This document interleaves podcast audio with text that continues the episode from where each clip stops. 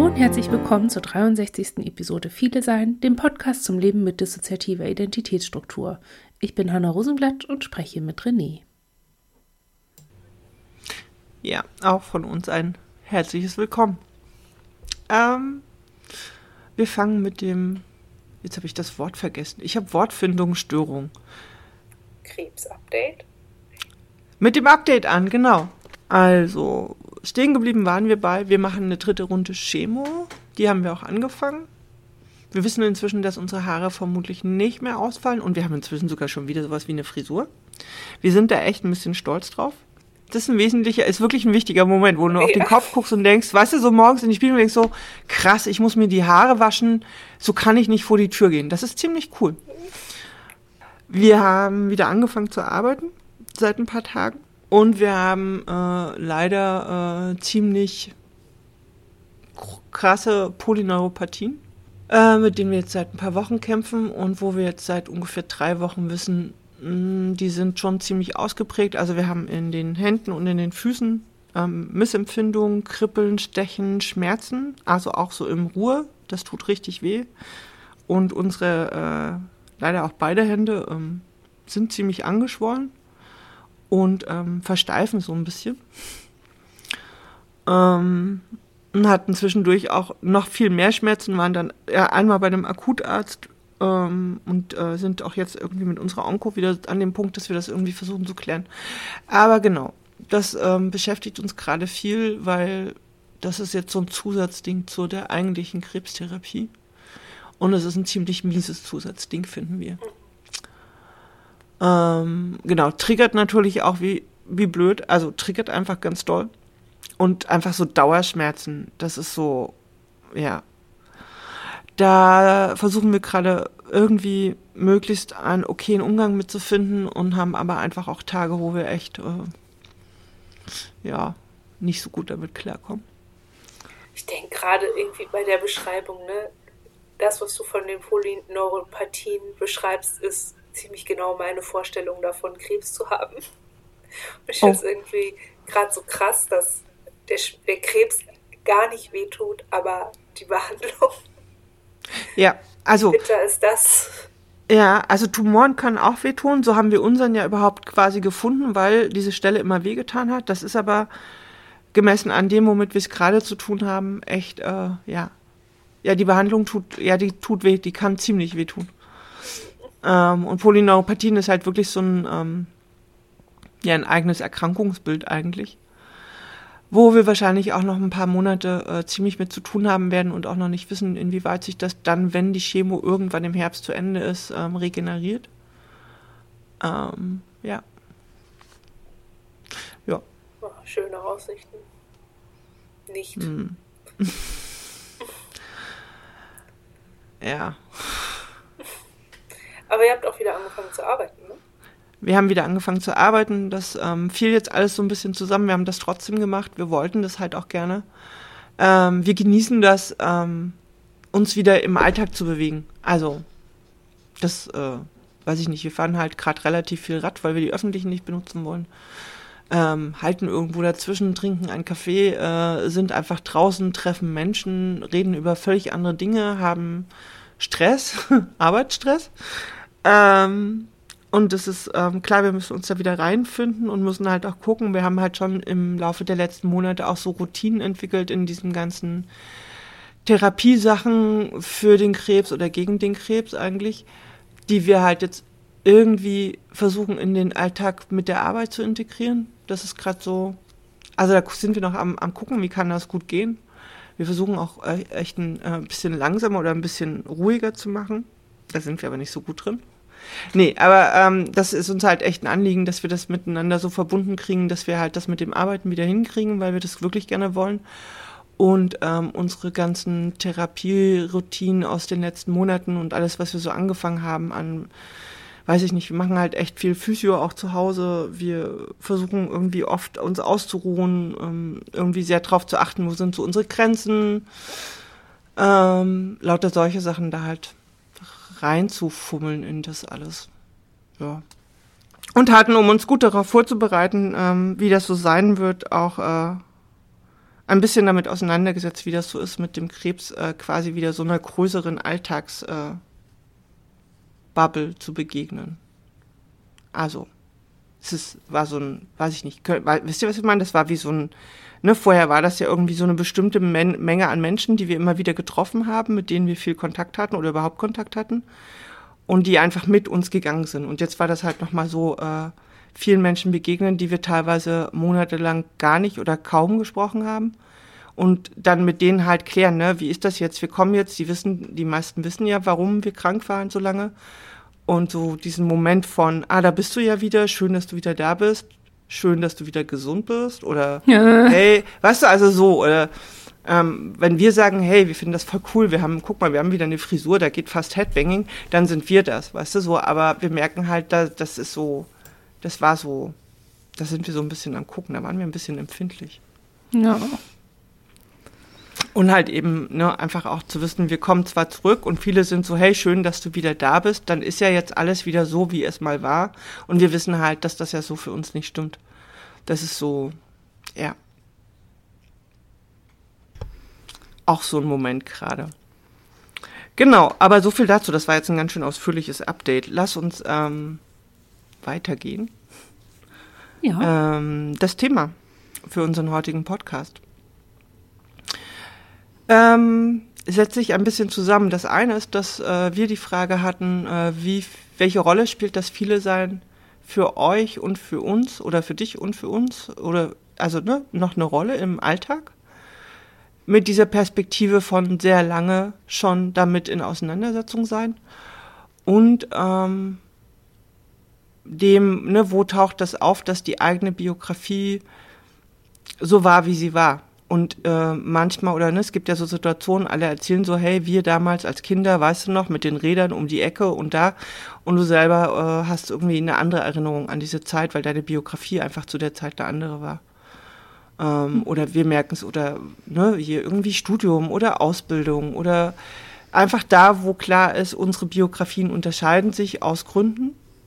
Wie ihr das immer sagt. Ähm, genau. Ich glaube, jetzt habe ich das Thema recht ausführlich, aber dennoch irgendwie zusammengefasst. Ja. ja.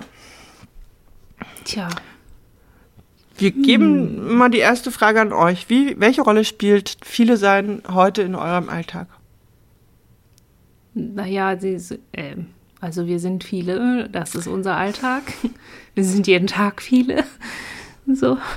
Ja, nee, aber hat sich, also ne, für uns baute die Frage so ein bisschen darauf aus, dass wir dachten, okay, also vor mh, fünfzehn Jahren oder auch vor zehn Jahren war für uns, wir, wir, wir selber mit unserem Viele-Sein in unserem Alltag an einem anderen Punkt, als wir es heute sind. Mhm. So. Ja. Ja, ich muss, also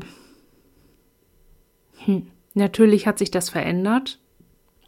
Aber ich kann jetzt nicht sagen, dass es eine geringere Rolle spielt als damals. Vielleicht eine andere. Ja, es ist halt ein bisschen, also für uns ist es ein bisschen kompliziert, weil wir ja einfach nie diese Phase hatten, in der wir nicht viele waren. So. Und, und uns auch nie als nicht viele gefühlt haben.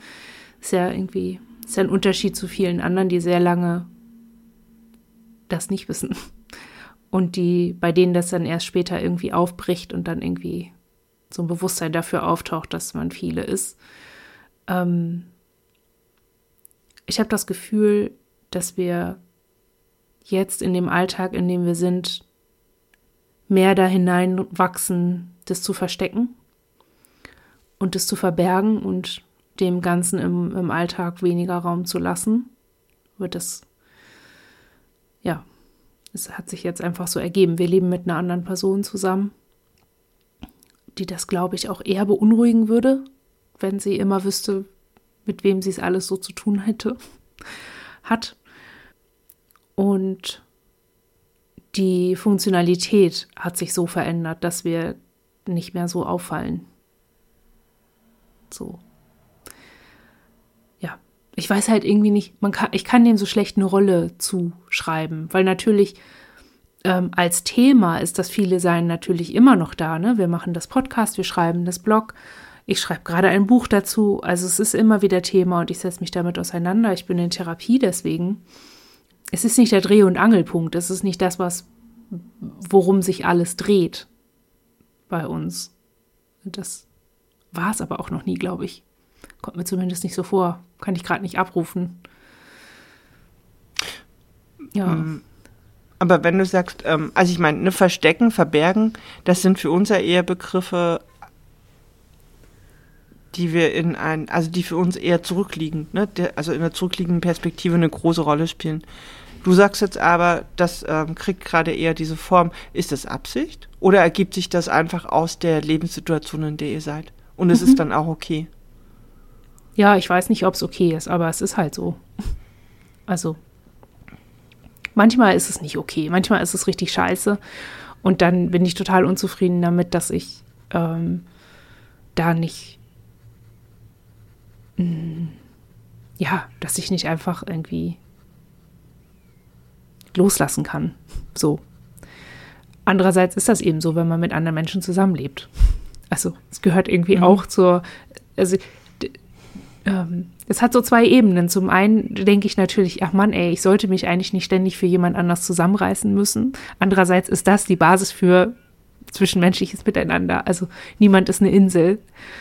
Und ähm, ich, entsprechend ist es eigentlich nur gut, wenn ich es denn dann auch kontrollieren kann. Und das ist ja was, was ich lange nicht konnte.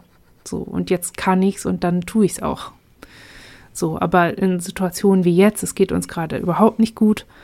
Wir haben viele innere Themen, die eigentlich viel, viel mehr Raum nach außen bräuchten. Ich bräuchte viel, viel mehr Zeit alleine und ich müsste es aber damit begründen, ähm, dass ich Zeit für mein Innenleben brauche und alleine Zeit einfach. Mhm. Und das ist aber, ähm,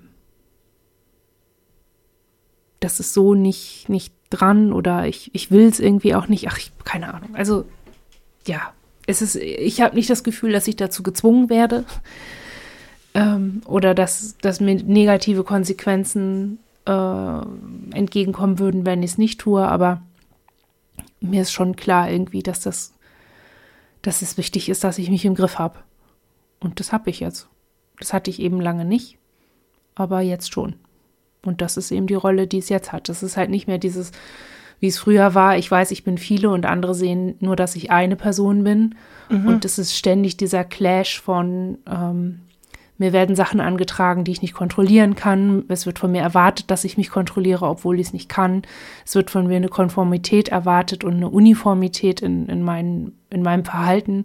Und ich kann das überhaupt nicht leisten und bin dann ständig in so einem Clinch von ich möchte gerne, aber ich kann nicht. Ich enttäusche Leute und kann nichts dagegen tun ähm, und will es deswegen verstecken und mhm. bin beschämt und bin verzweifelt, weil ich es nicht in den Griff kriege und, und, und, und. Also das, das ist vorbei. So. Das heißt aber nicht, dass ich jetzt einen super Open Life führe. Oder irgendwie, ähm, ja, es ist auch, es ist auch nicht so, dass es kein Problem mehr ist. Ja, ich glaube, das war so ein bisschen die Richtung, in die ich wollte oder in die, ne, also weil wir, wir dachten gerade, ich glaube, für uns hat sich das quasi privatisiert. Also aus dieser Diskrepanz zwischen unserem Eigenerleben und dem, was wir empfunden haben, was von außen an Anforderungen an uns gestellt wird oder wie wir auch dachten, wie wir sein müssen, um uns dem Außen anzupassen. Und permanent diese Diskrepanz zu haben zu, aber wir sind doch viele, aber wir müssen doch, wie können wir denn sein, wenn wir uns eigentlich in dieser Außenwelt überhaupt nicht frei bewegen können oder gar nicht ähm, ne, reflektieren können oder so. Und dachten immer, dass ähm, das dann darauf hinausläuft, dass man irgendwann sehr offen ist mit all dem. Hm. So, ne? Also quasi offen viele sein lebt und das dann äh, diese Freiheiten bringt. Um ähm, zunehmend festzustellen, das ist auch kein ganz neues Thema für uns, aber es kam jetzt gerade nochmal auf, ähm, dass das gar nicht eingetreten ist, sondern dass wir, dass unsere Auseinandersetzung an einer Stelle stattfindet, dass sie nicht mehr da stattfindet, wo wir uns im Außen in irgendeiner Form mit was konfrontiert fühlen. Mhm. Ne? Also da ist nicht mehr der, der, der Moment, wo, wo, das, wo das irgendwie diese Auseinandersetzung gibt mit, da ist jetzt eine Person oder eine Situation, die von mir irgendwas Bestimmtes eigentlich verlangt oder erwartet oder wo ich das Gefühl habe, ich müsste auf eine bestimmte Art sein und das kann ich jetzt gerade nicht. ähm, sondern mhm. diese Auseinandersetzung, das meinte ich mit Privatisieren, die finden viel näher an uns selber statt und teilweise, also oft auch mittlerweile in sehr ausgesuchten Räumen, also ob nun ganz für uns alleine oder mit einem Gegenüber und eben nicht mehr an so vulnerablen Stellen, wo der Kontakt eigentlich schon da ist zu dieser Situation. Mhm. Ähm.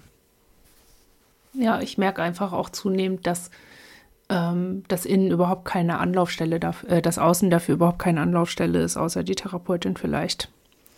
Wenn man das Gefühl, immer wenn ich irgendwas von, von, meinem, von meinen inneren Dynamiken erzähle oder so, es ist einfach zu abstrakt. So, Leute, die nicht selber viele sind, kapieren es nicht. Und es ist einfach nur aufreibend und nur, ähm, als würde man ja einfach eine andere Sprache sprechen oder von, von was sprechen, wo man einfach auch nicht erwarten kann, dass andere Leute das verstehen. Und es ist einfach nur, nur noch aufreibend und auch so, ich weiß nicht, auf eine Art irgendwie auch selbstverletzendes Verhalten. Hm. So, wenn ich irgendwie, wenn ich da irgendwie offener bin oder irgendwas zeige. Aber das häufig, ne, man hat, man ist dann so schnell in Situationen, wo dann entweder das Gegenüber irgendwie sich sofort fragt, und was habe ich damit zu tun? Obwohl man selber irgendwie da sitzt und sagt, ey, ich wollte dir nur erzählen, was in mir vorgeht. Kannst du mal kurz so, ne? Mhm. Geht gerade nicht um dich oder um das, was du damit zu tun haben könntest. Oder es ist irgendwie ähm, die Frage, ähm, ach ja, das kenne ich irgendwie auch und ich habe dann das und das gemacht und äh, sowas und sowas macht das doch auch. Und du sitzt halt da und weißt nicht so richtig, ob du dann sagen sollst, ja, also ähm, danke für den Einblick. Danke, dass du deine Erfahrung mit mir teilst, aber anwendbar ist das nicht, weil die, die ich da in mir drin merke, sind ich. Und das, was du mir da gerade vorschlägst, ist eine innere Handlung, die so nicht möglich ist. Also, ja, es ist irgendwie, also über die, durch diesen Dreh, durch dieses Entfremdungsgefühl zu den anderen, das Viele Sein ist ja eine Selbstwahrnehmung, das ist ja das Ergebnis einer im weitesten Sinne gestörten Selbstwahrnehmung. Und irgendwie, das ist einfach, ähm, ja, da ist man einfach sehr privat mit. Ist man einfach sehr schnell auf sich selber zurückgeworfen, ja. Ja, ich, ich überlege gerade, ob ich auf gestörte Selbstwahrnehmung eingehe, aber ich glaube gerade nicht. Ja, das, ich wusste jetzt nicht, wie ich das besser, wie ich das, also es ist ja eine dissoziierte Selbstwahrnehmung. Du nimmst ja dich selber wahr, aber eben so von dir selbst getrennt, dass es sich fremd anfühlt. Und deswegen fühlt man sich, als wäre man viele. Aber es ist ja nicht, dass du da mehrere Leute in dir drin hast. Also, ja, so ist das ja halt nicht. Also, so realistisch müssen wir schon bleiben, glaube ich. Ja, ich weiß, ich überlege aber gerade, wir irgendwann mal einen Podcast machen, so zu diesem eigenen Selbstverständnis, das nicht mehr an Definition hängt, sondern wirklich an, an Selbstwahrnehmung. Aber wenn wir das jetzt hier anfangen, wird das, glaube ich, zu groß. Ja, und ich glaube, das ist auch nicht mehr anschlussfähig dann, ne? Ja. Also, das, ich habe das jetzt gerade erst gemerkt in einem anderen Kontext, dass es, also dass der Boden, auf dem man argumentiert, dann noch wackeliger wird, ja. Weil man ja dann kein wissenschaftliches Backup mehr hat. So. Was uns aufgefallen ist, also das eine ist, wir finden das eigentlich schade, ne? Wie schön wäre das? Und wie angemessen ja auch, wenn du in einem Gespräch sagen könntest, du danke für den Einblick und auch für, aber ne, für mich ist das, also eigentlich wäre das ja die normale Form von Kommunikation. Ja, und so ist das ja üblicherweise auch bei uns. Also wenn wir in so eine Situation kommen, dann sagen wir das auch so und dann ist das auch wieder beendet. Nur dieser Punkt mit, das Gespräch hat mir überhaupt nichts gebracht und eigentlich hat es mich auch ein bisschen verletzt. Der Teil bleibt halt in mir drin stecken. Ja. Und den... Also das ist dann dieses privatisierte Leiden unter der Kommunikation, die man gerade versucht hat. Und dann, ja, gut. Ja, den ja. Teil sollte es aber eigentlich ja eben nicht geben, ne? Ja, genau. Also, ja. So. Das geht wahrscheinlich auch nie weg, glaube ich. Das ist ja, glaube ich, dann so ein bisschen der zweite Teil dieser Frage. Aber was wir vorher noch, was uns aufgefallen ist, und ich meine, da setzt sich gerade bei uns echt viel zusammen, weil wir auch die letzten Monate mit unserer Traumatisierung in diesen ganzen Behandlungskontexten äh, ja umgehen mussten und da irgendwie ein ich finde, auch eine, eine Form von Selbstbewusstsein gelernt haben, von der wir nicht gedacht hätten, dass wir die so drauf haben. Und vielleicht ist auch das, woran ich gerade denke, äh, daraus so ein bisschen entstanden. Wir hatten jetzt, ähm, genau, wir haben ja wieder angefangen zu arbeiten und ähm, ging halt darum, äh, dass wir vor diesen nächsten größeren, anstrengenden Tagen, ähm, um diese Tage um äh, eigentlich gern frei haben wollen würden. Und wir natürlich auf Arbeit wussten, so wir gehen da hin, gucken auf den Urlaubskalender und das ist klar, äh, da haben sich alle eingetragen. Da ist eigentlich ne, kein Millimeter mehr, dass wir da auch noch Urlaub nehmen in der Zeit. Außerdem sind wir ja gerade erst wiedergekommen, haben sowieso Angst davor, wenn wir jetzt sagen, wir möchten Urlaub haben, dass sowas kommt von, ja wieso, du warst ja gerade ein halbes Jahr zu Hause. Und wir aber wissen, ähm, wir haben als Chemotherapie ja weiterhin, einfach so, die ist auch, ne, die guckt auch nicht auf den Kalender, die findet halt einfach statt. Die Arbeit, dann halt eben die Polyneuropathien. Also es gibt gerade echt eine Menge Gründe für uns, einfach wirklich gut auf uns zu achten. Also wir schwer entschlossen. Ähm, wir müssen irgendwie um die Osterfeiertage da äh, irgendwie hinkriegen, dass wir da irgendwie frei haben. Wenigstens ein paar Tage. Ja, dann standen wir vor dem Kalender und dachten, ja, genau, äh, das, also d- da ist nicht mal, nicht mal, nicht mal eine Stunde, die wir freinehmen könnten, weil da stehen so viele in diesem Urlaubsplan drin, das wird einfach nicht gehen. Und haben überlegt, was wir machen und haben uns dann tatsächlich, bei uns gibt es ähm, eine Person im Team, die ist so ein bisschen dafür zuständig, Urlaube zu koordinieren. Und haben der halt äh, gesagt, dass wir da Urlaub brauchen. Und zwar nicht, weil wir wegfahren wollen oder weil das halt ein tolles Wochenende wäre, sondern weil das für uns halt ein schwieriges Wochenende ist, aufgrund unserer ähm, Erfahrung früher. Und dass wir halt mit ähm, organisierter Gewalt aufgewachsen sind und für die Zeit einfach so anstrengend ist und zusammen mit allem anderen wir einfach fragen wollten, ob es trotzdem möglich wäre, dass wir da Urlaub kriegen. Die war ein bisschen perplex, weil wir das halt so, wir haben es nicht rausgehauen, aber wir haben es halt einfach in den Raum gestellt, weil wir auch dachten, was sollen wir halt gerade noch machen? Wir haben halt keinen Bock mehr, dass jemand irgendwie eine Annahme hat, mit der wir uns dann ungut fühlen, weil wir das Eigentliche nicht sagen können oder wollen. Und haben an der, an der Stelle beschlossen, wir, wir sagen das jetzt, was soll halt passieren? Und haben halt gemerkt, da gibt es so ganz viele Sachen, ne? Uns ist das inzwischen egal, ob jemand kommt und sagt, aber wenn du so eine Erfahrung gemacht hast, dann kannst du diese Arbeit, die du hier tust, nicht machen. Oder dann bist du ja bestimmt.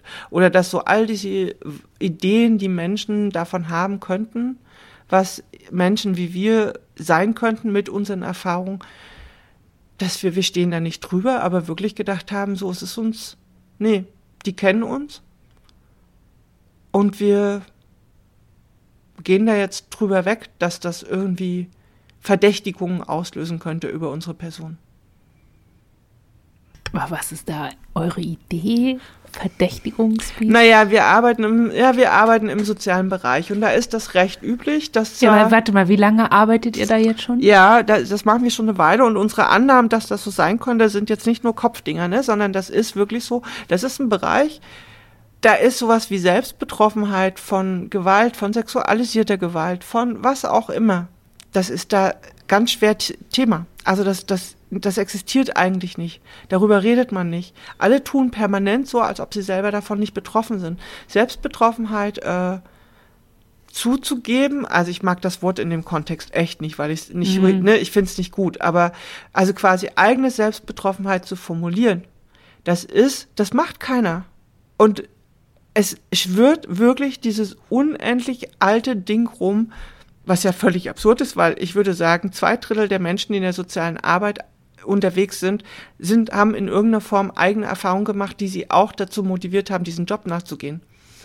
Mhm. Ähm, aber es gibt dieses, du darfst das nicht zeigen, du darfst das nicht sagen, du darfst das quasi offiziell nicht sein, weil dann hast du, und dann kommt halt, ne, dann kannst du es dir aussuchen, entweder äh, quasi keine, ähm, keine, keine äh, Neutralität, nee, nicht Neutralität, sondern keine, halt kannst die Grenzen nicht wahren oder kannst irgendwie das eigene von dem anderen nicht, da stehst du im Verdacht, dass du quasi eigene Grenzen oder auch Grenzen von Klienten oder Menschen, mit denen du arbeitest, überschreitest, weil du das vielleicht nicht so gut hinkriegst oder deine eigene Betroffenheit dich quasi nicht, ähm, äh, mir fällt das Wort gerade nicht ein.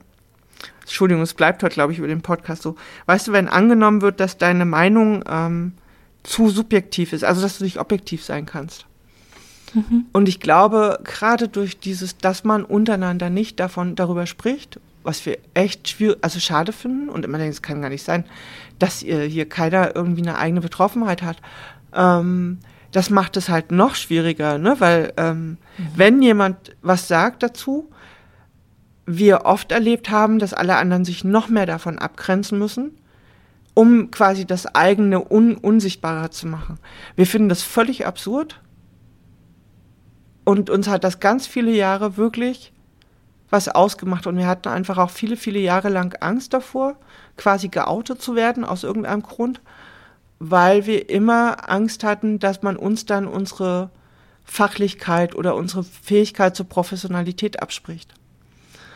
Ähm, bei uns hat das angefangen damit, wir haben ähm, zu dem Zeitpunkt haben wir tatsächlich auch schon in der sozialen Arbeit gearbeitet, ähm, dass uns die äh, eine Gutachterin damals tatsächlich gesagt hat, dass jemand wie wir im sozialen Bereich nicht arbeiten sollen dürf, dürfen nicht arbeiten sollte und wir quasi beruflich das nicht erlaubt sein sollte, dass wir das machen.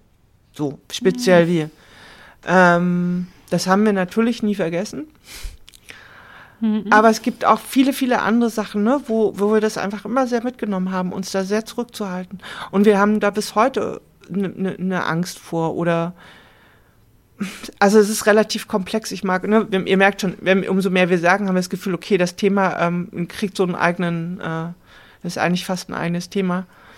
Aber äh, bisher haben wir aus, also unter anderem aus diesem Grund äh, sowas nicht gemacht, dass wir gesagt hätten, hör zu, ich habe da ein persönliches äh, Belangen drin und brauche hier, auch wenn das hier, ähm, ne, gerade, ich meine, Feiertage, Brückentage sind mega beliebt für Urlaub, weil du kannst ja mhm. Urlaubstage sparen. Das bist ja, mhm. ne, also hast ja nur so und so viele Urlaubstage.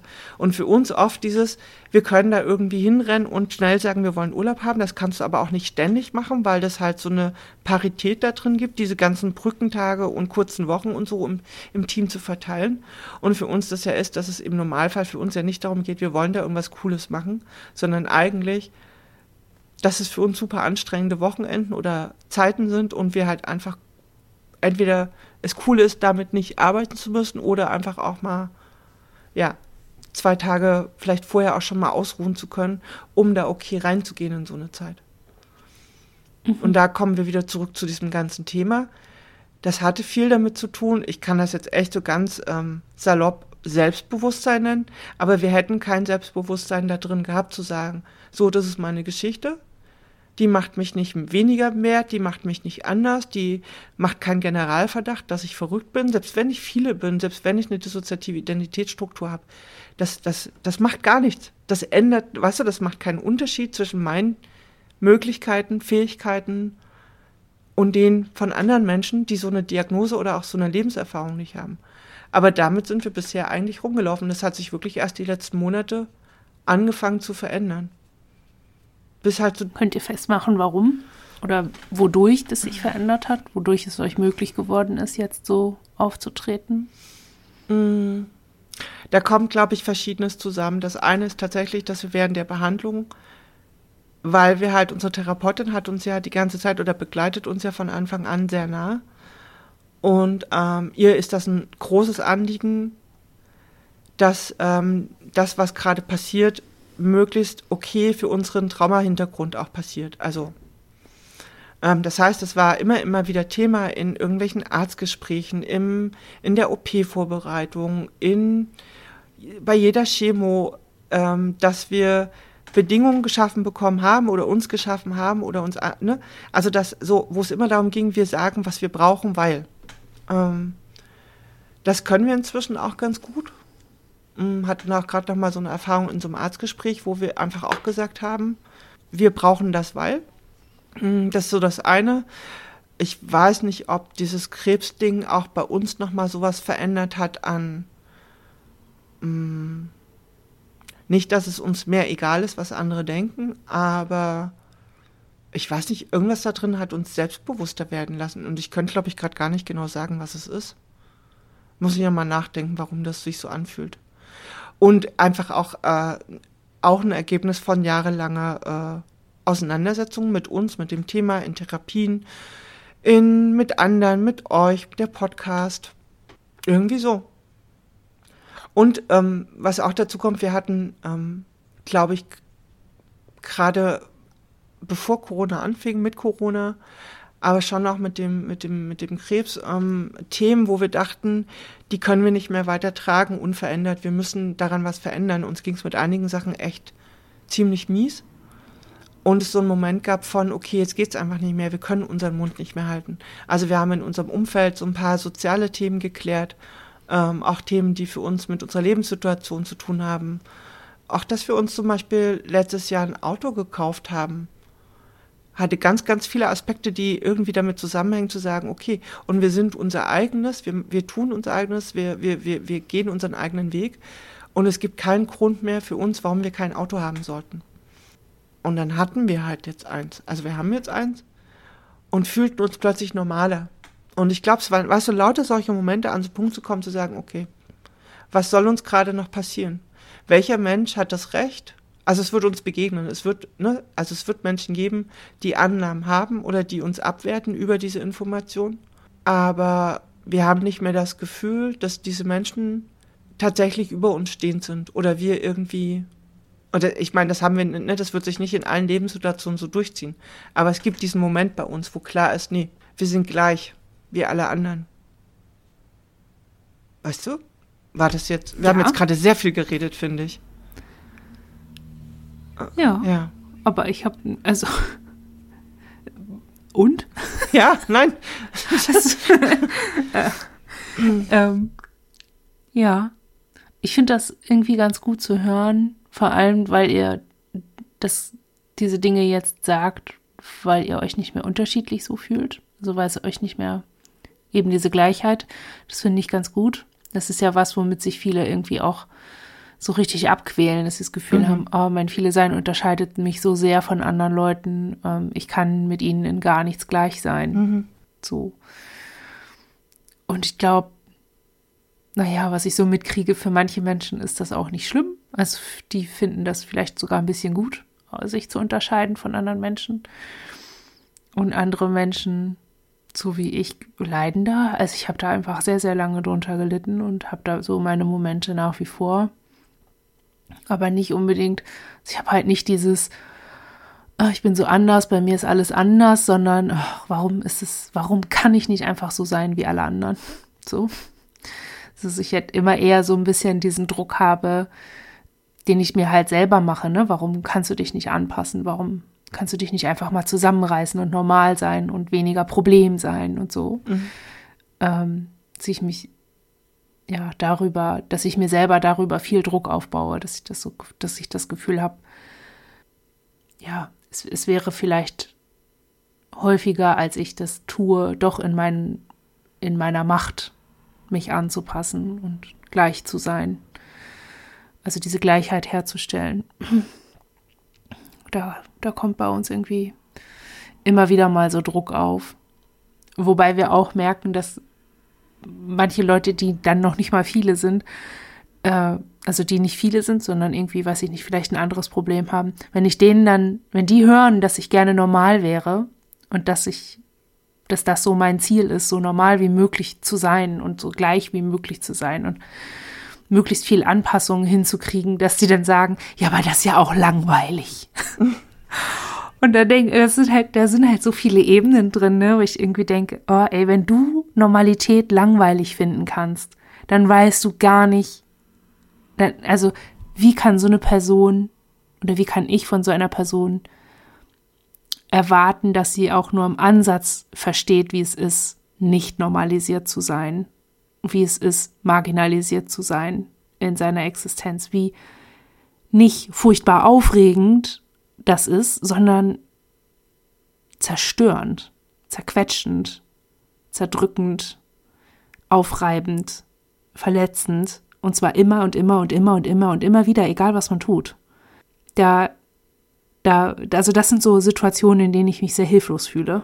Wenn ich merke, da ist jemand, der meinen Wunsch nach Normalität gar nicht verstehen kann, weil er oder sie wirklich, ja, das mit Langeweile gleichsetzt und nicht einfach mit der Abwesenheit von Ausgrenzung ähm, und allem, was damit so zu tun hat. Das ist schon, ja, da, also ist es nicht unbedingt mein Kryptonit. Ich habe inzwischen Strategien, da auch gefasst drauf zu reagieren. Aber natürlich in meinem Kämmerlein sitze ich dann immer noch da und denke, oh, du hast ja keine Ahnung. Ja, wobei wir gerade ein bisschen erschrocken sind, ähm, dass deine Beschreibung von Normalität und Gleichsein sich an ganz anderen Dingen festmacht, als das, was wir gerade quasi gemeint haben, als wir davon gesprochen haben. Welche Aspekte meintest du denn? Ähm, na, es sind dieselben Aspekte, aber ähm, da, wo du halt, also für dich ist halt, also normalisieren, wir, wir fühlen uns, also wir, wir verhalten uns nicht normaler als vorher. Ich glaube, wir verhalten uns sogar, un, also so gesehen unnormaler als vorher. Klar, wir, ne, es gibt eine Menge Situationen, in denen wir uns natürlich auch anpassen und ähm, aber ähm, aus einer Idee heraus, die, warum das jetzt für uns gerade so ist, also weil wir das halt gerade jetzt so wollen. Ähm, und nicht, weil wir denken, wir müssten das jetzt tun. Ähm, und es ist, weiß ich nicht, ist jetzt ein sehr simples Beispiel, aber inzwischen zum Beispiel egal, ähm, wenn wir von uns sprechen, ob andere Menschen das irritiert. Wir machen das natürlich trotzdem nicht den ganzen Tag, weil wir das auch so nicht wollen würden, aber das ist jetzt wirklich ein sehr kleines Beispiel. Aber ich finde es gerade schon krass, dass wir, glaube ich, in den letzten Monaten an so einen Punkt gekommen sind, dass niemand um uns rum hat unsere Ungleichheit oder hat unsere Ausgrenzung aufgehoben. Ähm, das, was, glaube ich, eher passiert ist, ist, dass wir, und es wäre jetzt falsch zu sagen, dass es uns egal wäre, dass das passiert, das stimmt so nicht. Ähm, wir finden das nach wie vor un, ne, genauso verletzend wie vorher. Aber ähm, wir lassen, glaube ich, nicht oder sehr, nur noch sehr wenig Raum dafür, dass andere das tun können im Sinne von, ich glaube, wir würden an manchen Situationen manches anders formulieren. Ich glaube, wir, wir setzen Grenzen anders und setzen die halt auch. Weil es geht nicht darum, man kann Ausgrenzung durch andere und Diskriminierung durch andere nicht aufheben, aus sich selbst heraus. Das geht nicht. Ähm, deswegen ist das auch nicht das, was wir meinen, was für uns gerade passiert ist, sondern tatsächlich, ich würde sagen, dass wir... Hm, Warum, warum unterscheidet sich das so stark? Ich merke gerade, ich finde es total schwer, ähm, zu, ne, zu sagen, was ist bei uns passiert und warum finde ich das äh, so anders als das, was du gerade beschrieben hast, ähm, wenn du dich mit Gleichheit, Normalität und Ausgrenzung ähm, beschäftigst. Weil es ja auch nicht ist, ähm, dass man sagen kann, ähm, ich muss mich halt nur anders verhalten und dann können Menschen mich mhm. nicht mehr, ne? Weil das wäre voll ja. falsch, das ist auch wirklich nicht das, was wir sagen wollen. Aber so ist es. Mhm. Also es ist nicht so, aber es ist schon so. Es ist, also das ist der einzige, wenn man von Vorteilen der D I S sprechen möchte, sobald du es im Griff hast, sobald du dich so weit regulieren kannst, also sobald du Flashbacks unterdrücken kannst, sobald du oder kontrollieren kannst, sobald du gelernt hast, ähm, Trigger zu umgehen oder äh, sozialverträglich zu umgehen oder schwierige Themen zu umgehen, mhm. kannst du dich anpassen nee. und dann verhältst du dich so, dass keiner merkt, dass du viele ja, bist aber das, unbedingt. Nee, aber das ist das. So, das ist halt der Unterschied. Nein, aber, also nein, nein, zu uns zumindest. Nein, aber das ist das, was ich meine. Wir haben uns nicht gelernt, besser anzupassen, auf keinen Fall. Wir sind unangepasster, als wir es je waren. Wirklich. Ja. Und das ist der Punkt. Das ist, da, da sind wir genau spiegelverkehrt, wir beide. Weil wir unser, wir waren wirklich ganz, ganz, ganz, ganz lange ultra krass auffällig. Wirklich ultra krass auffällig. Also du hast den Wechsel gesehen mhm. und du hast also alles, alles, alles, alles. Ähm, und heute nicht mehr. Und zwar einfach nur, weil wir gelernt haben, ähm, ein Triggermanagement zu haben und ein Auslösermanagement zu haben. Wir haben, wir sind jetzt in der Anpassung. Wir sind jetzt so angepasst, wie ihr immer wart. Und bei euch ist es eher so ein Aufbrechen des, dieses, dieses Anpassungsmuster, ähm, um, das ihr gebraucht habt, um eure Dissoziation aufrechtzuerhalten, quasi. Also ihr habt ja funktioniert, um dissoziiert zu bleiben. Während wir dissoziiert waren und überhaupt gar nicht angepasst funktionieren konnten deswegen. Mhm. Und ich glaube, das ist halt so ein, so ein Dreh. Also... Ich weiß nicht, ob es gesünder, also ob es da einen Unterschied gibt zwischen gesund und ungesund. Keine Ahnung, würde ich jetzt so Mm-mm. nicht machen. Aber für uns ist es genauso ein Gewinn ähm, und auch ähm, so ein Gefühl von Aneignung mm-hmm. und für uns selber einstehen können, dass wir das jetzt besser können mm-hmm. und dann auch machen. Also für uns ist dieses, äh, für uns ist die Normalität kein Gefängnis, wie sie für euch immer war. Mhm. sondern für uns war das eigentlich immer die Struktur und der Halt, und die Quelle von auch irgendwie sozialem Kapital in gewisser Weise, die wir ewig lange nicht nutzen konnten und auf die wir keinen Zugang hatten. Ja, also weil das Ergebnis von eurem Weg und von unserem Weg ist am Ende ja ein ähnliches, sich, mhm. ne, also so. Und ich, mein gut, und das haben wir ja immer wieder, es ist, geht ja eh nicht darum, dass das irgendwie, ne, also dass das irgendwie addi- addierbar wäre und dann kommt immer das Gleiche am Ende bei raus. So. Ja. Ähm. Ja, ich weiß auch irgendwie nicht, ähm, das ist, glaube ich, immer so ein bisschen das, was man sich am Anfang der Therapie zum Beispiel auch überlegen sollte, was man will oder wo man gerade steht. Aber hättest du dir das am Anfang viel. der Therapie überlegen können, wohin du willst? Ja. Echt? Ja, sicher. Na klar. Ich hätte noch, ich hätte meinen Ausstieg nicht überlebt, wenn ich das nicht gewusst naja, hätte. Naja, nee, naja, nicht so eine Grundidee, das ist schon klar, aber ähm, hättest du am ja, nee, Anfang... ich war schon ganz, okay. ganz konkret, ich wollte einen Beruf und ich wollte Kinder und ich wollte eine Familie, ich wollte in einer großen Wohnung wohnen, ich wollte meine Sa- ich wollte Bücher schreiben. Ich bin jetzt da, wo ich hin wollte, fast. Okay. Also das ist schon, und ich wollte halt darüber reden können, das, was mir passiert ist. Ja. Und da habe ich das Gefühl, ähm, da brauchte ich diese äußere Orientierung nicht so. Weißt du, wie ich meine? Mhm. Also mhm. für euch war ja irgendwie immer auch im Vordergrund, dass ihr, um euren Lebensstandard zu halten, m- musstet ihr ja funktionieren. Da musstet ihr ja arbeiten können und so. Und bei uns war das halt nicht so. Da war ja auch das ganze Leben nicht so. Ja, und wir hätten am Anfang der Therapie überhaupt nicht formulieren können, wo wir hinwollen, weil wir auch keine Vorstellung davon hatten. Ja. Also das ja, und ich denke irgendwie auch so ähm, am Anfang einer Therapie, was also klar, ganz, ganz, ganz am Anfang habe ich vor allem als Ziel gehabt, das hört auf. Ja. So, äh, da in all seiner Komplexität, äh, das war mein Gedanke, es soll jetzt bitte aufhören. Mhm.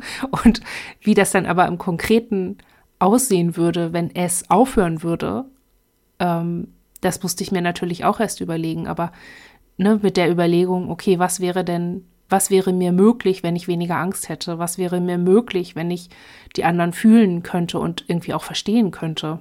Wenn ich kontrollieren könnte, ähm, wann mich Erinnerungen berühren und wann nicht und so.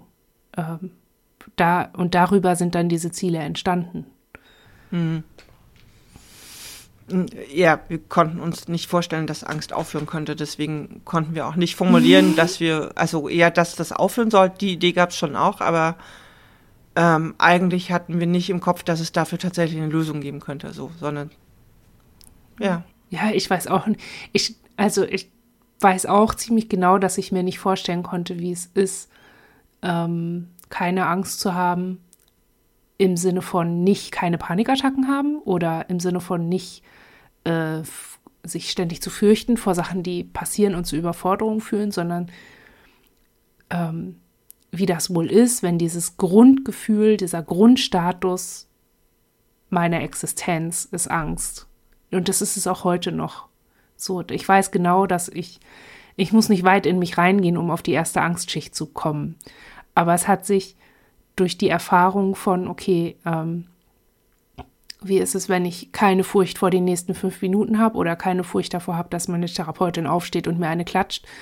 Ähm, das sind ja so Erfahrungen, die wir auch gemacht haben und die uns noch, die uns schon irgendwie nah genug an die Idee bringen von, wie das wohl ist, wenn dieser Grundstatus von Angst, der so richtig, ich weiß nicht, wie man das nennt, aber das halt irgendwie wie so ein Default in in mir drin, dass da einfach Angst ist. Mhm.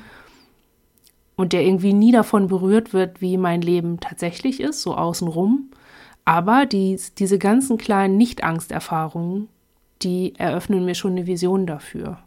Und so mit diesen Sachen, das war irgendwie so was Basic-mäßiges, ne? Also die Angst und dann war es so Traurigkeit und Dissoziation, bla bla bla. Also diese Situation, die wir gelernt haben, bewusst wahrzunehmen, haben uns dann irgendwie ermöglicht, auch zu überlegen, wie wäre das, wenn wir nicht mehr viele sind?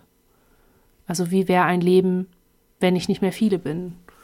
Und heute, wo wir einfach definitiv nicht mehr so viele sind wie vor zehn, fünfzehn Jahren, kann ich irgendwie auch sagen, naja, der Witz ist halt irgendwie, dass man irgendwann sich nicht mehr so fühlt, als wäre man viele, sondern irgendwie schon merkt, dass man das alles selbst ist.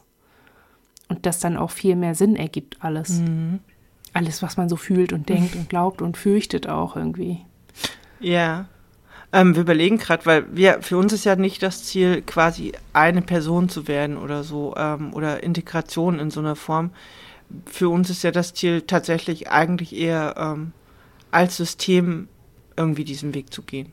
Ohne, dass ich das jetzt genauer mhm. beschreiben könnte, was das meint, aber ist das... Mhm. Das haben wir auch gemacht und jetzt bin ich Hanna. Okay. So, da, das ist halt so ein bisschen, also das ist ja Rosenblätter-Ding, ne? Wir haben das uns ja auch überlegt, aber eben halt alles über diesen Funktionsweg. Ich glaube, das ist eben eine Herausforderung, die uns unterscheidet. Mhm. Also eben durch eure Funktionalität passiert vielleicht was ganz anderes, wenn ihr als Team zusammenwachst, als bei uns. Ja.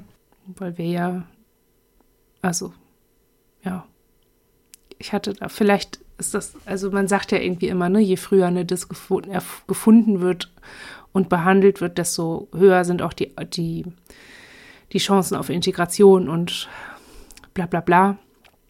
Vielleicht ist das irgendwie so, keine Ahnung, aber ähm, ich hatte das Gefühl, dass der Rahmen, innerhalb dessen ich auch scheitern durfte, größer ist als bei euch. Also ihr merkt es ja jetzt durch eure Krankheit, was es macht, wenn man ein halbes, dreiviertel Jahr bei der Arbeit fehlt. Egal warum. Mhm. Ähm, und das macht ja auch was mit euch innen und mit dem Druck an euch und mit euren Möglichkeiten zu kompensieren und so. Und ich glaube, dass das nicht unerheblich ist, wenn man dann eben sehr lange nicht wusste, dass man viele ist. Und dann, ja, dann ploppt es irgendwie auf und ist eine riesengroße Störung und eine, auch eine ganz andere Belastung und ganz anderer Angstfaktor auch. Und da steckt ein ganz anderer Druck hinter, das irgendwie wieder wegzukriegen oder zu managen oder zu heilen oder irgendwie funktional zu kriegen, als bei uns, die wir als Jugendliche da schon diagnostiziert waren. Mhm. Ich, ich konnte lange scheitern und total dysfunktional durch die Gegend eiern. Das war irgendwie kackegal. Also mit allen Konsequenzen, die das hatte. Aber mein Rahmen dafür war einfach viel, viel weiter als bei euch. Ähm, ja. Ja klar, bei uns ist das mitten in einen wahrscheinlich auch äh, sehr dissoziierten, aber irgendwie schon ähm, ja, in einen Alltag gekracht. Also und Annahmen darüber, wo man eigentlich quasi so lebenswegtechnisch schon, schon ist. Hm. Hm. Wie nah sind wir noch an unserer Frage dran? Irg- irgendwie schon und irgendwie, äh, ja. Ja, ich... Also wir können ja anschließen an diese äh, Bedeutung, die das dann später im Leben hat, so in Bezug auf die Biografie. Mhm. Weil ähm, im Vorgespräch hattet ihr so einen Satz gesagt, so, ich kriege das wörtlich jetzt nicht mehr zusammen, aber inhaltlich, ja, man kann ja nun auch nicht jedem sagen, ja, als du an der Uni warst, war ich gerade das dritte Mal in der Klapse oder irgendwie mhm. so. Mhm. Und da hatte ich dann spontan gedacht, ähm, ja, wieso eigentlich nicht? Also das ist ja auch ein Leben, ne? Also jede Biografie ist eine Biografie, jeder Lebenslauf ist, wie er ist, so. Was ist das eigentlich für eine merkwürdige Annahme, dass alle Menschen irgendwie, ja, Grundschule, weiterführende Schule, Studium, Schrägstrich Arbeit, Schrägstrich Lehrstelle und dann war alles tippitoppi, Heirat, Kinder, Haus, Bums. Das ist eigentlich auch, also das stimmt ja auch in den meisten, also für die meisten Menschen nicht. Das ist ja so ein Ideal, dass man irgendwie an sein eigenes Leben hält, um sich vor Augen zu halten, was die Krankheit, T M, einem eigentlich so genommen hat oder nicht. Und ich habe mich dann irgendwie noch so in einem letzten Gedankengang schon auch gefragt, ist es nicht irgendwie auch selbstverletzendes Verhalten, wenn man sich in so immer vergleicht oder ähm, sich über solche Annahmen und Befürchtungen irgendwie immer dazu zwingt, die eigene Geschichte so ein bisschen, naja, einfach aufzuhübschen oder zu verstecken oder irgendwie, ja, einfach nicht so sein zu lassen, wie sie ist, ist doch irgendwie auch so, ich weiß nicht, ist auch irgendwie Dissoziation, nur eben auf so einem, auf, eine, auf einer anderen Ebene. Ja. Ist es selbstverletzend? Ähm, weiß ich gar nicht. Ich hätte jetzt gesagt, es ist auch Selbstschutz. Es geht auch gar nicht um den, um den ähm, gewollten und gesuchten Vergleich, sondern wirklich um den, äh, der halt stattfindet, ne? Wenn, wenn in, in Kommunikation, also in Gesprächssituationen, in, weiß ich nicht, uns begegnet das relativ häufig so, dass irgendwie es darum geht, was man denn früher oder, ne, also weißt du noch, oder ja, hier war ja Disco-Phase und so, ähm, Oder halt auch im Kennenlernen, dass man sich gegenseitig äh, Lebensstationen oder Lebensereignisse erzählt oder auch so Abfragen dann kommen, so, äh, ja, hier meine Eltern, naja, und ich, klar sage ich dann oft so, ja, ich habe zu meinen Eltern halt keinen Kontakt, zu meiner Familie. Hm. Ja, okay. Aber das irritiert Menschen. Und wenn dann die Nachfrage, ich habe immer Angst vor der Nachfrage, ja, warum denn nicht? Ja, war halt nicht so toll, ne? Hm. Ach so, ja, nee, das, äh, ja, tut mir leid, der hört, ja, ja. ja. Ne, also soweit.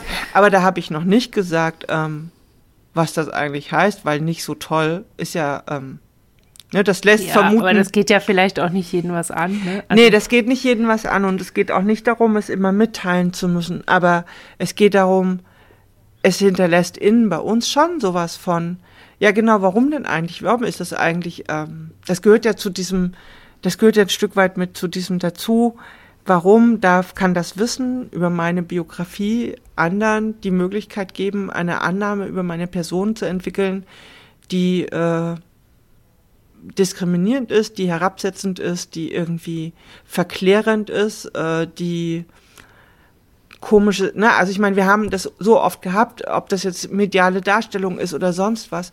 Natürlich gibt es unglaublich viele Bilder. Ich meine, ne, guck, abends zwanzig Uhr, zapp einmal durchs gesamte äh, öffentlich-rechtliche Fernsehen. Da hast du fünf Versionen, warum Menschen mit irgendwelchen Gewalterfahrungen auf jeden Fall komisch sein müssen, aber kein normales Leben haben können. Also das ist ja nach wie vor so, das kriegst du jeden Abend da geboten. Mhm. Das regt uns auch inzwischen so. Wir können, wir können inzwischen, also wir gucken noch zwei, drei Serien, einfach weil wir die Schauspieler und die Storys cool finden. Aber so diesen ganzen anderen Kram, wir können das nicht mehr gucken, weil es echt uns kommt, also wir, so, geht einfach nicht. Es, so, äh, und das ist aber, das sind die Öffentlich-Rechtlichen, die das permanent reproduzieren, dieses Bild. Ähm, und Ja. ja, auf der anderen Seite wäre man auch nicht zufrieden, wenn es heißen würde, ähm, ja, Gewalterfahrungen machen nichts weiter mit den Leuten, die leben halt ihr normales Daily Life. Nee, darum geht's nicht, aber also ähm, was wir zum ja, Beispiel, schwierig, eine Balance, eine Balance und was wir inzwischen schon manchmal machen ist, dass wir dann auch sagen, naja, die Sachen aus dem Tatort, da ist das zwar nur ein Film, aber die sind schon recht nah an der Realität, die man da so sieht. Also einfach, um auch mal sowas hinzukriegen, so einen Abgleich von, hey, du guckst dir das, du ziehst dir das jeden Sonntag rein. Das ist aber nicht nur Film, das ist schon die Abbildung von Realitäten. Also so. Und das, das, das wiederum dissoziieren ja die meisten anderen Menschen oder trennen das ab, dass sie überhaupt nicht in Zusammenhang bringen, dass das, was sie da sehen. Und ich meine, gut, wir sind da inzwischen auch an dem Punkt, wir, wir können uns, ne, wir können das nur noch sehr schwer uns, ähm, Unterhaltungsfernsehen, also bestimmte Darstellung von, von Inhalten als unterhaltsam zu erleben. Es geht für uns einfach nicht. Also. Ja. Aber ich frage mich gerade, warum die Darstellung in Film und Fernsehen, warum ihr die so eng an euch knüpft, an eure Realität, während ihr doch eigentlich wisst, dass es, dass es ganz anders ist. Also weil wir uns so oft jetzt ja. mal bezogen auf die Situation dann in so einem Gespräch, ne? Ja. Dann unterhalten sich die Leute ja mit euch und nicht mit einer Fernsehfigur und vielleicht gucken die gar kein Fernsehen. Also vielleicht, weißt du, wie ich ja. meine? Da ist ja auch die Annahme drin, ah, die haben bestimmt den letzten Tatort gesehen und da war schon wieder so eine viele Frau, die hat ein Kind ermordet oder so, ja. weil sie halt viele ist, äh, was weiß ich. Also da ist ja die Annahme drin, dass diese Person auf jeden Fall irgendwie ein falsches Bild hat und euch verurteilen würde und euch nicht von der, von der Darstellung in Film und Fernsehen trennen könnte. Ähm, ja, und es ist tatsächlich so, dass wir das annehmen, das stimmt. Wir haben auch nicht so viel Vertrauen darin, dass das nicht so sein könnte. Ist halt auch schwierig. Weil kannst ja auch, ich meine, was machst du dann das Gegenüber vorher fragen, du sag mal, wie ist denn das, wenn du hier so Tatort und Co. guckst? Hast du die Idee, dass das auch in der Realität durchaus so sein kann? Reflektierst du das, was du da siehst? Ja, aber also warum musst du, also ich glaube, das führt jetzt weg von, ja. vom, vom Thema, da irgendwie so ganz konkret drauf zu, äh, darüber zu reden. Aber so meine Erfahrung mit solchen Gesprächen ist, ist, dass es durchaus auch möglich ist, einfach nichts zu sagen. Oder wenn man was sagt, sowas wie, ähm, also gut, man merkt jetzt halt, wir haben echt wenig Kontakt mit Menschen und wir haben selten solche Gespräche. Ähm, aber in den Situationen, in denen sowas hochkommt, dann sage ich einfach, ja, ich bin ganz früh von zu Hause ausgezogen, da ist jetzt nicht mehr so viel Kontakt, keine Ahnung. Und dann stelle ich eine Gegenfrage und fertig. Und dann ist das, also ich gebe denen dann nicht so viel Raum, dass es ein Problem werden könnte oder dass die Person irgendwie anfangen könnte, über mich nachzudenken. Also ohne jetzt einen Tipp geben zu wollen, wie man diese Situation umgeht. Nee. Ich sehe durchaus das Problem und ich sehe auch, dass man da versucht, ähm, einfach auch Gemeinsamkeit herzustellen, darüber, dass man eben auch von sich selber teilt. Aber gerade wenn man das Gefühl hat, okay, man hat es mit Leuten zu tun, die einen dann bewerten könnten oder beurteilen könnten, dann ist es doch jetzt nicht so schwer, da da so, ein, so einen Bogen drumherum zu machen, weil man, es ist ja nicht immer der, der Todesakt der Ver- Selbstverleugnung, wenn man nicht mit jedem so drüber redet, sondern einfach wirklich seine Leute hat, ja, wo man dann offen ist. Es geht uns auch überhaupt nicht darum, dass wir jetzt mit jedem darüber reden möchten oder dass, klar, wissen wir auch, wie man solche Gespräche so managen kann, dass man davon wegführt oder ähm, oder letztlich auch am Ende klar ist, wir müssen da überhaupt nichts erzählen. Uns geht es wirklich aber um das, was wir seit Jahren für uns kennen, dass es in uns aber was macht. Dieses immer wieder, ja, warum kann man das jetzt eigentlich nicht sagen? Warum kann ich denn jetzt nicht sagen, dass ich zu der Zeit das und das gemacht habe und eben nicht, weiß ich nicht, Party. Aber ist dann eure Antwort für euch selber immer, ja, die andere Person wird mich fertig machen, wenn sie es weiß? Nein, gar nicht. Nein, nein, auch nicht, sondern das hat doch viel mit, mit Scham zu tun. Das hat viel auch zu tun mit, also das ist eine Mischung aus Scham, eine Mischung aber auch aus Erfahrung, dass für andere Leute, ähm, dass, dass viele Menschen da echt ähm, zumindest irritiert oder überfordert reagieren. Ähm, schon auch mit Ablehnung oder so. Ähm, und so ein... Ich finde das so, so, so total faszinierend irgendwie, was da bei euch immer passiert. Hm. So, also, dass Leute so reagieren, weil das bei uns wirklich nie ist. Aber tatsächlich, gut, aber was ja zwischen, also was ja ähm, auch ein Unterschied ist, ihr lebt ja, ihr seid ja sehr offen damit, ne? Also, ihr, ne, man kann euch, naja, aber man kann euch, im Grunde genommen kann man, wenn man euch, wenn, wenn man mehr mit euch zu tun hat, ihr habt das ja nie versucht zu verbergen, indem ihr irgendwie den Podcast unter einem anderen Namen macht oder euer Blog oder sonst was mhm, oder Veranstaltungen. Mhm. Wir wissen noch, es ging ja eine Weile darum, das haben wir ja dann irgendwie online machen müssen, weil auch die Pandemie kam. Ähm, diese, diese Veranstaltung, ne, diese, diese, diesen Podcast, ähm, ich glaube, ich weiß nicht, welcher es war, aber da hatten wir ja diese Idee von einer, von einer Veranstaltung von einer, ähm, mit Menschen. So. Mhm. Die hundertste. Genau. Und, oder die zehnjährige oder fünfjährige. Fünfjähriges, genau, wäre es gewesen. Und da ging es ja die ganze Zeit darum, ähm, machen wir das auch? Also sind wir dann da dabei, sind wir dann sichtbar, erkennbar, mit unserem Gesicht, mit unserer Person, mit unserem Namen zuzuordnen. Da haben wir ja viel drüber überlegt, ob wir das können und ob wir das wollen. Und da ist tatsächlich zwischen uns, ähm, für uns ist es nach wie vor so, dass wir das trennen, dass ähm, Menschen, wo wir das nicht wollen, wissen nicht, dass wir diesen Podcast machen. Wir, es passiert zum Beispiel uns öfters mal, ähm, hatten wir jetzt gerade wieder, ähm, ach hier ja, ähm, ich finde Podcasts ziemlich spannend und dann rutscht uns raus irgendwie, ach ja, ja, ich, äh, ich mache Podcasts schon seit ein paar Jahren. Ach, du machst Podcasts, Podcast, das ist ja toll, das ist ja spannend. Worüber denn? ähm, ja. äh, Mist. So, weißt du, dann ist für uns so ein Gefühl von, ach, jetzt haben wir nicht aufgepasst, jetzt haben wir einfach spontan geantwortet, hey, ich mache das schon ganz lange, ich finde das auch toll. Und vergessen, mhm. dass dann natürlich die Frage kommt, ja, worüber denn? Und jetzt sind wir in der Situation, ja. Was machen wir jetzt? Wir können jetzt sagen, du hier, guck mal, ich schreibe dir das auf, hör halt mal rein. So, haben wir auch schon gemacht. Ja, das ist halt so ein bisschen der Nachteil, wenn man sowas sehr Persönliches hat als Projekt, ne? Also das, ja, das Projekt dann so sehr persönlich ja, ist. Ja, wir stehen da aber auch zu, dass wir das machen, aber da ist für uns, weißt du, diese, diese, diese, diese komische Übergang von, genau, in der Auseinandersetzung mit dem Außen zu sein oder in dieser Abgrenzung, wie viel davon ist bekannt, wie viel zeigen wir. Wir fänden es eigentlich cool, einfach zu sagen, hör zu, guck mal, das ist der Podcast, hör doch rein und wenn du Fragen hast, lass uns nächste Woche, wenn du da mal reingehört hast, drüber reden.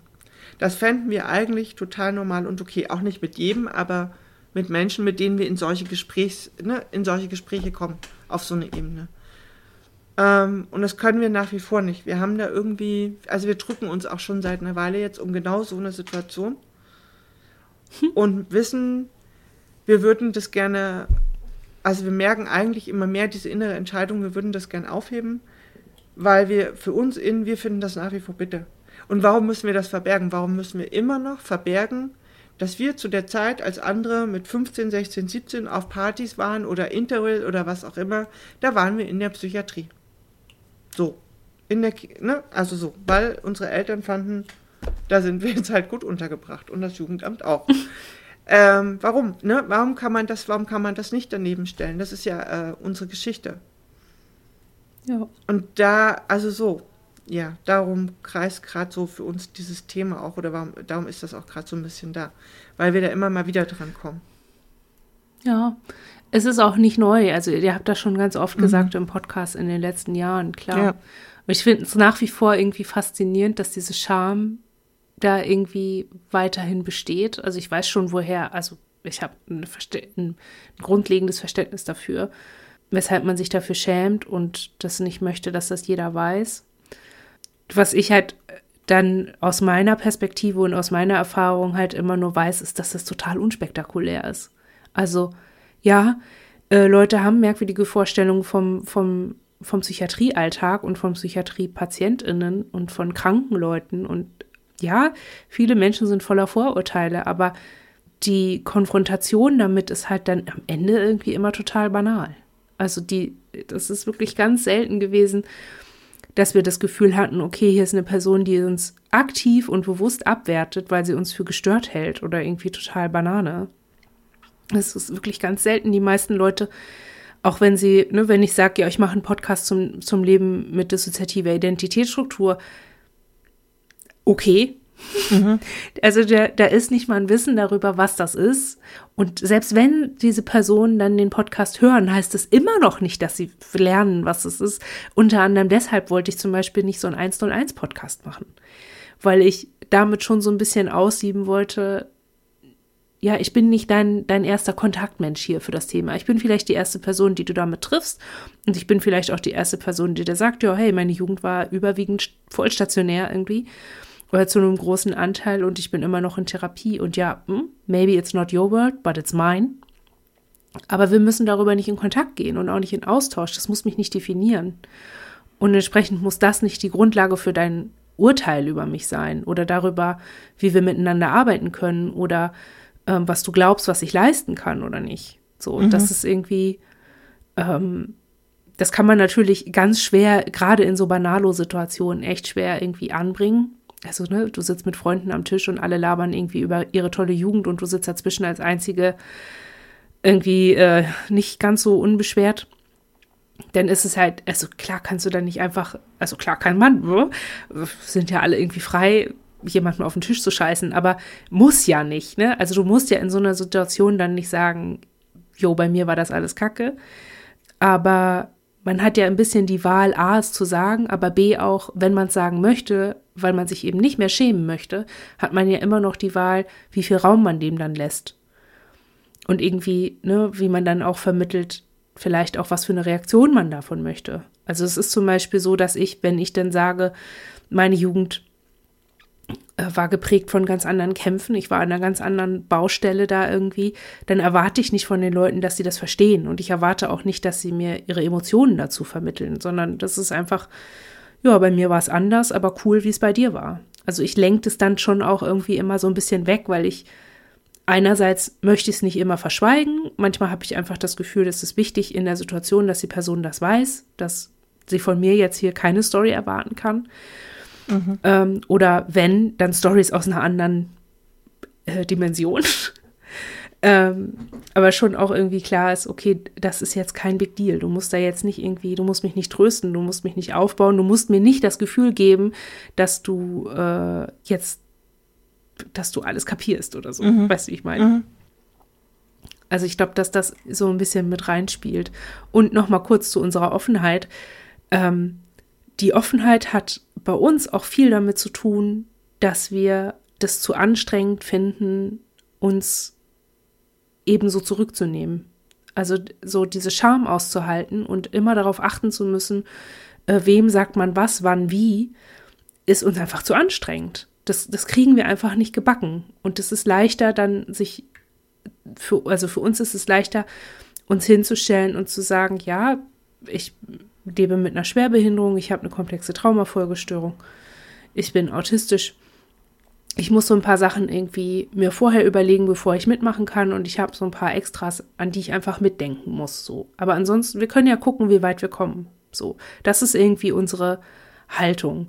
Und wenn wir jemandem erzählen, dass wir viele sind, dann hat das in der Regel nicht so einen Selbstoffenbarungstouch, mhm. sondern einfach so ein, okay, das sind die Grenzen, innerhalb derer ich mit dir interagieren kann. Das ist das Setup, mit dem ich dir begegne. Punkt. Das ist ja, in manchen Situationen ist das relevant mhm. für, ne, ja. für den Kontakt. Ja. Aber es ist halt nicht, und ich, ich glaube, das ist halt wirklich so ein Problem, was ihr da einfach viel besser spürt vielleicht auch. Man kann den Leuten halt nicht in den Kopf gucken. Und das kann jederzeit sein, dass alle Menschen das Also, ne, dass jeder, mit dem man redet, das gegen einen verwendet. Aber dann, das bedeutet nicht, dass man was falsch gemacht hat, sondern dass man vielleicht eher an die falsche Person geraten ist. Oder an die richtige Person in einem falschen Kontext oder in einem, zu einem falschen Zeitpunkt. Ja. Ja, und es hat bestimmt, also so, ne, ich denke auch gerade, es gibt, ist bestimmt auch bei uns noch so ein Thema einfach, was noch da ist oder ne, wo es einfach noch so ein paar Sachen gibt. Ähm, weil ja, das stimmt, das taucht immer wieder auf für uns als Thema. Mhm.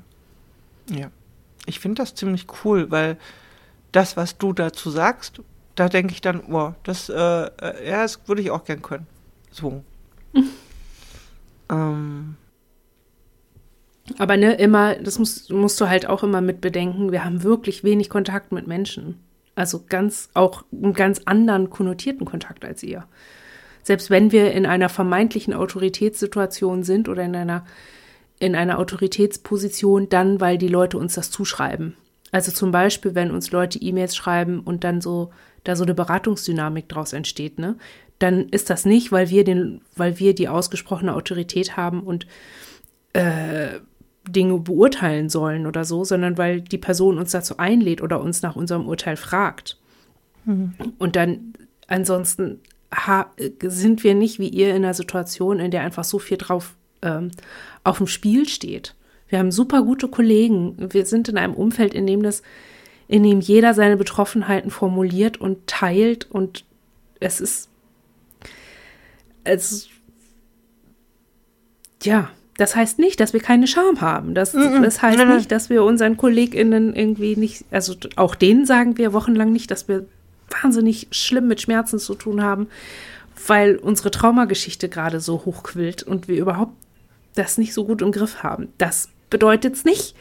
Aber wenn es dann so schlimm ist, dass ich das Gefühl habe, okay, jetzt kommen wir an einen Punkt, wo sie es merken könnten, weil ich einfach sehr belastet bin und weniger hinkriege, dann sage ich es ihnen und dann ist es auch okay. Hm. So, ne, die, ja. Sie wissen dann, sie fragen, können wir irgendwie helfen, können wir was abnehmen, wie können wir praktisch konkret damit umgehen, und fertig ist der Lack. Das, also wir sind da wirklich, wir können uns diese Offenheit im gewissen Sinne also leisten. Ja, und ich glaube, viele können das einfach nicht. Stell dir mal vor, du hättest noch drei Kinder. Wie gefährlich das wäre, wenn irgendwie jemand im Kindergarten wüsste, dass du viele bist.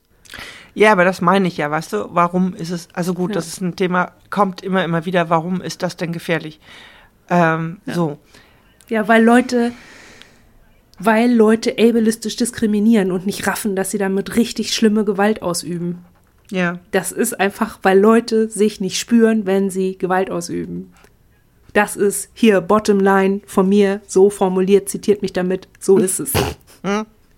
Leute schnallen nicht, dass Diskriminierung Gewalt ist.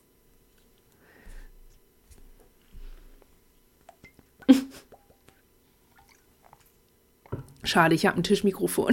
Das kann ich nicht so droppen. Stimmt. Oder du musst es hinterher bearbeiten, damit es nicht ganz so schrecklich klingt für die anderen, die sich anhören. So. Ja. Äh. Ja, also ich glaube, es ist wichtig, da an der Stelle ganz festzuhalten und auch stark zu machen, dass es sich dabei um ein gesellschaftliches Problem handelt und nicht um etwas, was man individuell, vor allen Dingen nicht als betroffene Person, beeinflussen, wegmachen, besser machen, lösen kann. Das, das ist halt einfach das ist halt so eine Schnittstelle, glaube ich. Ja, ich meine, gut, das hatten wir ja vorhin auch, dass es halt immer ein Außen gibt, das sich irgendwie verhält und benimmt und äh, so das eigene da drin. Ähm, und das eigene da drin halt der Teil ist, äh, den man, äh, ne, der veränderbar ist oder wo man irgendwie irgendwann an Punkte kommt, wo man sich in der Lage fühlt, äh, äh, so eigene Entscheidungen oder eigene Ideen oder, oder Bedürfnisse einfach zu formulieren und denen auch ein Stück weit zu folgen oder auch zu merken, so, hey, äh, da passiert was, das entspricht dem aber gar nicht oder so. Mhm, und ich glaube, es kommt, es verändert sich auch ein bisschen im Laufe der Diagnose und der Therapie. So. Also nicht nur, ne, also nicht nur, wie elaboriert und klar man irgendwie wissen kann überhaupt, was man will und braucht und möchte, sondern auch, ja, das hatten wir ja vorhin mit der Rolle, ne? Ähm, am Anfang war die D I S für mich einfach nur störend und hat auch nur gestört. Ich war gestört von meiner D I S und konnte aufgrund dessen kein, kein Leben führen, in dem ich irgendwie, ja, in dem irgendwas okay war und, und einfach war oder so. Das ist jetzt anders und entsprechend anders ist auch die Art, wie ich darüber rede, mhm, und wo ich es anbringe, dass ich viele bin. Ja.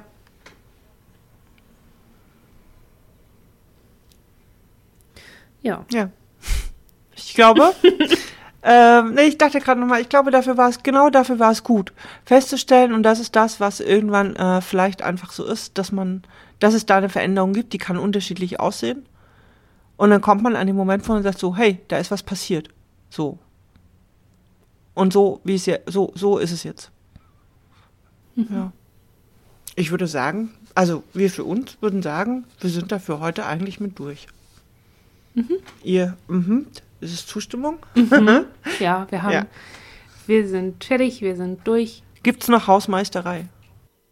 Es gibt in der Hausmeisterei nur zu sagen, herzlichen Dank an alle, die sich gemeldet haben, um uns zu unterstützen bei äh, Transkription und so ein bisschen Hintergrundarbeiten. Es haben sich einige Menschen gemeldet.